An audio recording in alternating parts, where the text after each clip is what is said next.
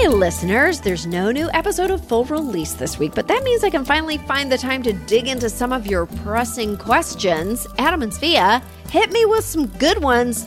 No topic is off limits. That was in my script, but that's just not true. She doesn't mean it. I don't mean that, and we're about to find out. Okay, hit me. Do it. I feel like I have one that you'll appreciate. This topic is not off limits. Okay, good. Okay, this is from Siri Arnett. Hi, Siri. These are tough times, Sam, but I want your honest opinion. Okay. Is it really worth shelling out for pure vanilla extract, or is artificial vanilla good enough? Oh, no. This is I didn't a say this would be question. Easy. No, this is an easy question. Shell out. It's worth it. God, Siri, you deserve pure vanilla extract. Even get yourself a tube of vanilla beans and scrape those little beans. Scrape the seeds out.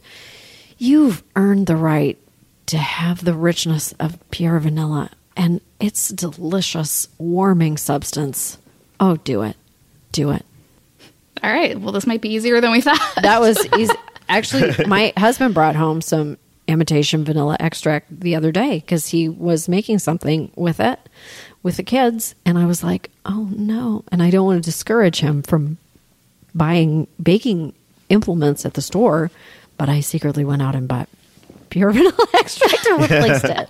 Well, now I'm just picturing you like sneaking out in the middle of the night and going to the market, like replacing the cabinet without anyone even knowing. Scratching at the glass. Somebody let me in. Let me in. No, come on. You deserve good vanilla.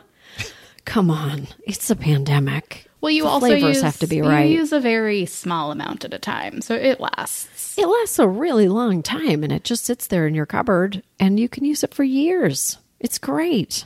It's much better. Okay. Yeah, cool. It's just final answer. There's no comparison. A very clear cut. Yeah.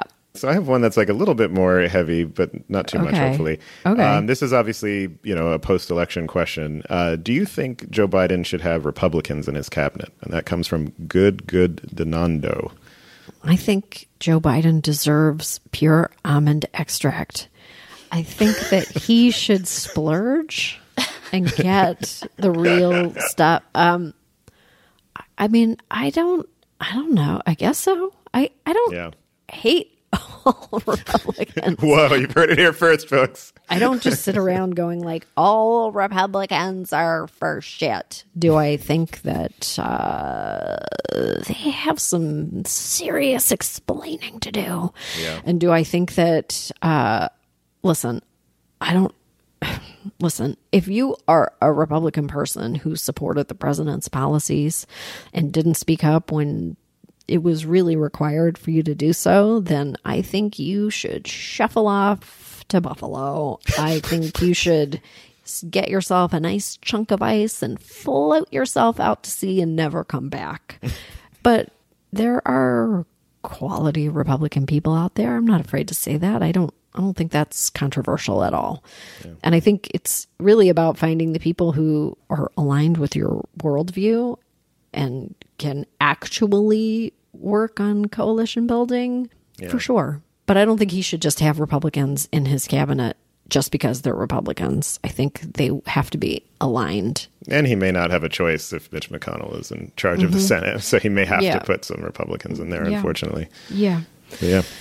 Complex.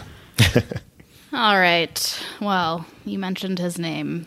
Otis, my dog 99, wants to know, how much will you pay me to slap Mitch McConnell? I'll do it for free, but wondering how much it might be worth. Oh, you'll do it for free. Like, you don't, that's not how you negotiate. Well, we'll learn negotiating skills another time. If you'll do it for free, that's what I'm willing to pay. Well, then I'm willing to pay nothing. You've really, you've sold yourself short. Do you need a ride? Like, is that what we're talking about? Are you offering to be the getaway driver? I'm a good driver, and I'm a fun car companion in a lot of ways, and I bring good snacks. I don't know. I can't sit on my podcast and advocate for the slapping of others. I really cannot do that. But I'm here for what I'm here for is, you know, like a more what's the word I'm looking for? A more theoretical slap than a real one.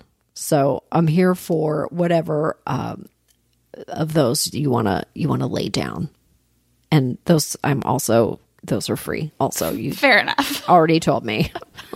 Never lead with that. You don't lead with that. And I appreciate where you're coming from. So earlier today, you were talking about just all the disinformation that was flying around in the 2020 campaign and what a problem that is. So this question might be relevant from Holly. She just wants to know, broadly speaking, will we ever believe facts are facts again? No. Bye. All right, great episode. Happy holidays, everyone.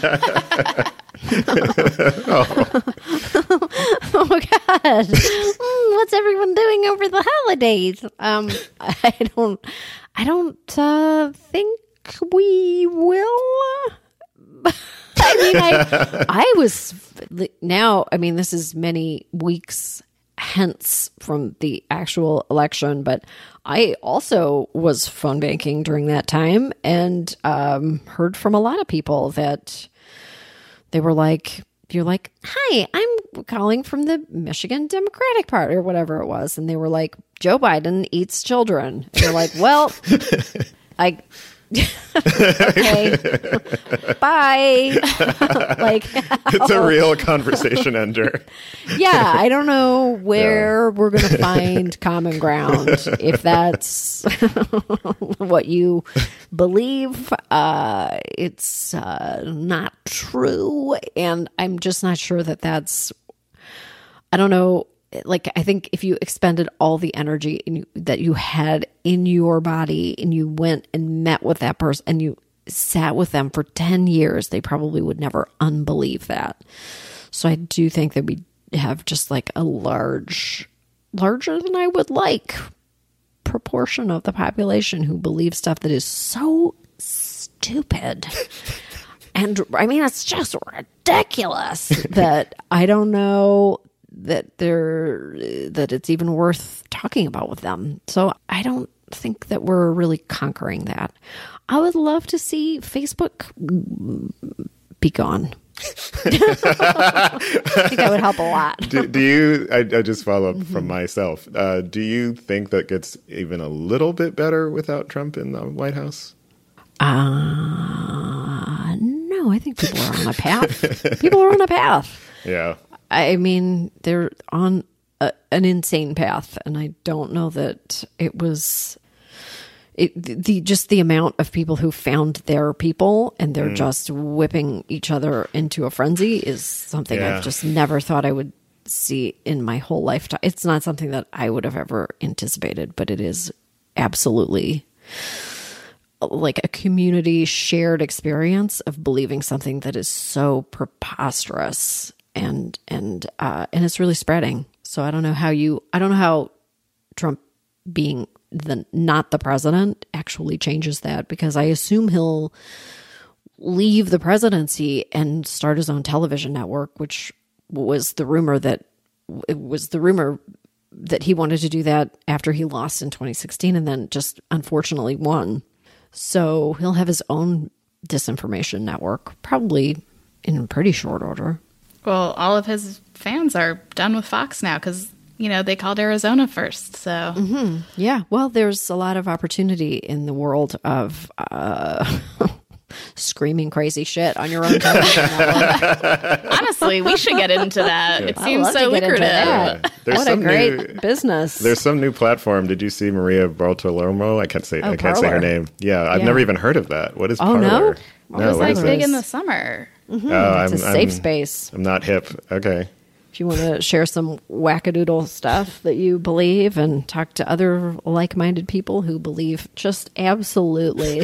Like, I think if you could interpret, like if you had like a translation device and you saw two turkeys in your backyard and they were just like gobble, gobble, gobble, gobble talking to each other, it would make more sense than what is happening on Parler. But that's exactly what's happening on Parler. Major Biden's drinking blood of children. It's like absolute birds. Just birds. Oh, I don't know. I heard there was a pizza parlor with us in the basement. It's so much less scary when you picture them as turkeys. Yeah. God help us. Oh, God. Okay. All right. Okay. Well, that was challenging. Those questions, some were more challenging than others, but okay. Thanks for keeping me on my toes, gals. All right, that's it for this week's mailbag episode. We'll be back soon with more. And in the meantime, if you did find yourself missing the sound of my voice, well, I love you for that. There are lots of previous episodes of this podcast for your listening enjoyment. Maybe you missed an earlier one. I don't know your schedule. Take your pick. And if you haven't missed any, listen to them again. There's probably subliminal messages inside them. Pizza parlors. Check it out. Am I kidding? Who knows? I'm never going to tell you. Bye. Okay. Beep, boop, boop. Here we go. Okay. Conversation ensues. I like that. What if it doesn't? What if it's awkward? Okay.